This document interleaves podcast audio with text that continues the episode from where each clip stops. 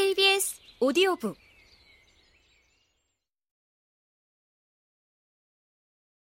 주는 쓰러지듯 침대에 누웠다. 하루가 어떻게 갔는지 정신이 하나도 없었다.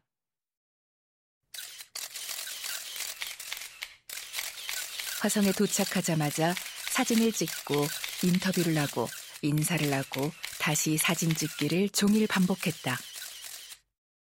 아직도 얼떨떨했다. 친선팀으로 선정된 순간부터 지금까지 모든 게 실감이 안 났다. 함께 방을 쓰게 된 미란이 냉장고 문을 열고 야, 이거 공짜일까? 하고 콜라캔을 들어보였다. 콜라캔은 지구의 것과 똑같았다. 호텔 역시 별다를 게 없었다. 하얀 시트와 이불이 깔린 침대, 흰 벽과 대리석 바닥, 가구와 가전제품 모두 반짝반짝 빛났고 세제 냄새가 강하게 풍겼다. 야, 봐라! 운하 보인다? 미란이 창 앞에서 말했다. 주우는 몸을 일으켜 미란 옆에 섰다. 미란의 말대로 창 밖에 운하가 내려다 보였다. 탁한 물이 고인 듯 흐르고 있었다. 운하 건너 나직한 건물들 사이로 멀리 경기장의 둥근 지붕이 보였다. 경기는 열을 뒤었다.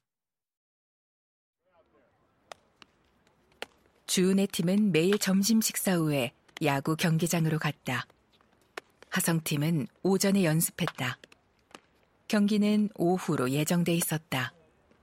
원정팀에 대한 배려인 셈이었다. 붉은 흙과 초록색 인조잔디의 대비가 유독 선명한 경기장에 서자 주우는 묘한 기분이 들었다. 이만여 좌석이 꽉 차고 그 앞에서 경기하는 자신의 모습을 떠올려 보았다. 꿈만 같았다. 건너편 벤치에 연습을 끝내고 정리하고 있는 화성 야구팀이 보였다.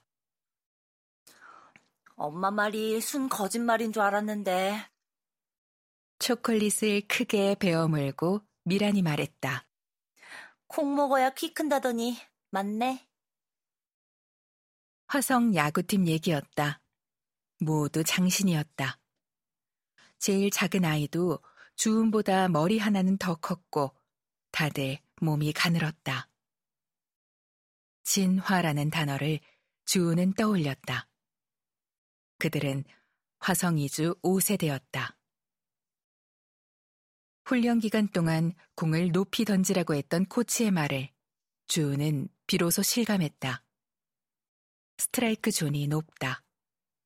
구력이 제대로 나올지 주우는 걱정됐다. 미라는 아쉽다는 듯이 손가락에 묻은 초콜릿을 쪽쪽 빨았다. 미라는 가방 가득 과자를 채워왔다.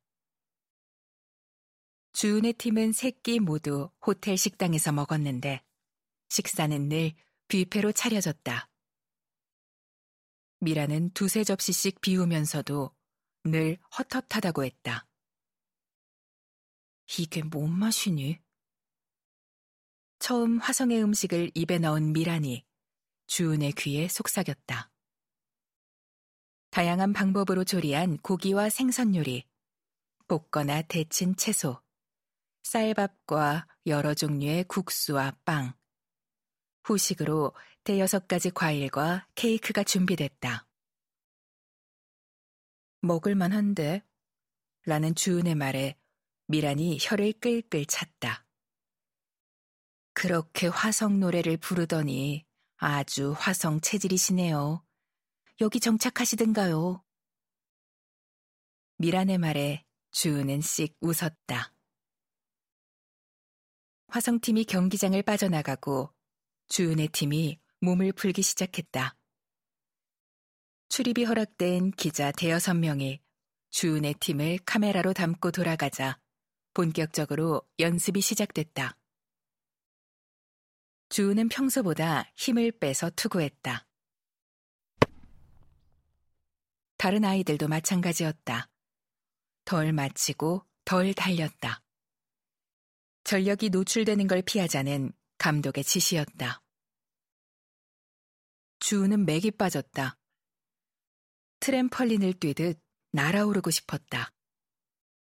펑펑 소리나게 공을 던지고 싶었다. 아무도 손못댈 스트라이크를 꽂고 싶었다. 경기를 생각하면 심장이 뛰며 입이 바짝 말랐다. 친선 경기라고 해도 경기는 경기였다. 주우는 이기고 싶었다.